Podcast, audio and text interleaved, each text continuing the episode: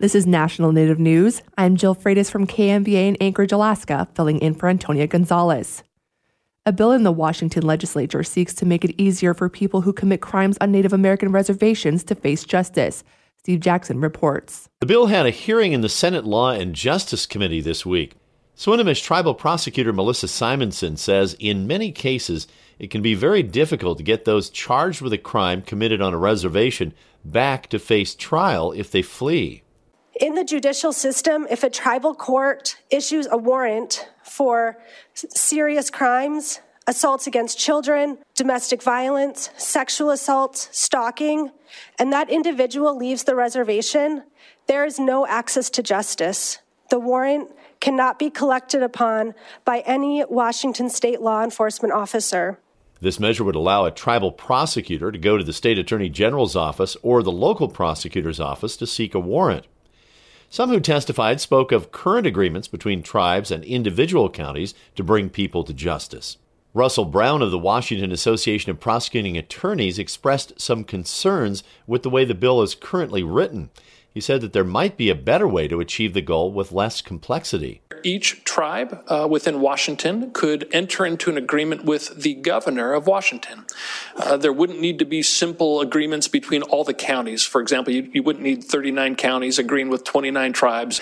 Uh, you would have one state uh, compact that the tribes could agree and enter into. The bill originally passed the House on March the 1st.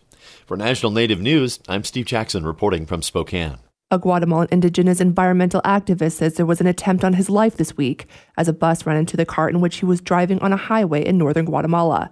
As Maria Martin reports, Bernardo Caal Xol has been criminalized for many years as a result of his work trying to save a Guatemalan river. 51 year old Bernardo Caal Xol is a Maya Kekchi teacher, union activist, and environmental leader in the northern Guatemalan province of Alta Verapaz.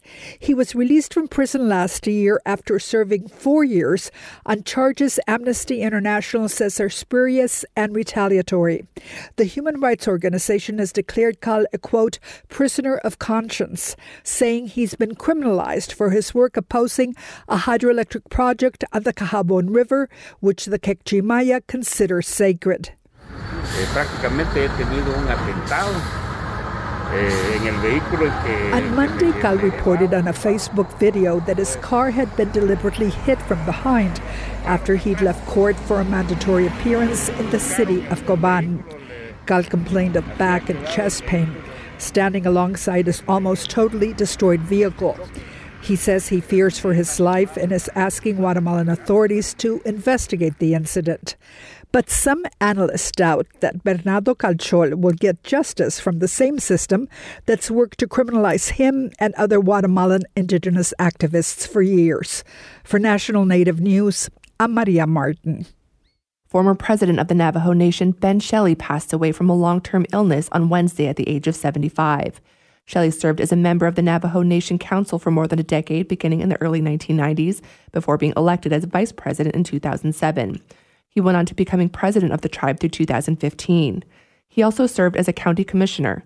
Shelly is being remembered for his longtime leadership and is credited for establishing the Navajo Transitional Energy Company, which was created to achieve greater sovereignty over the tribe's natural resources. A private service is being held, but the tribe is working on a public memorial. Flags in the Navajo Nation are being flown at half staff in Shelly's honor. I'm Jill Freitas.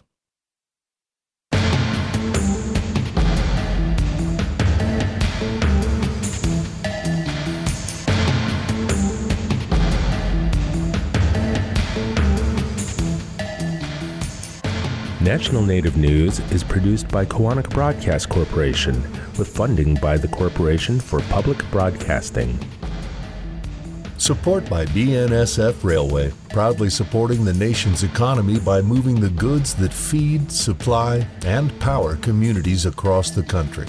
More at bnsf.com slash tribal relations. Support for law and justice related programming provided by Hobbs, Strauss, Dean and Walker, a national law firm dedicated to promoting and defending tribal rights for nearly 40 years. More information available at hobbsstrauss.com.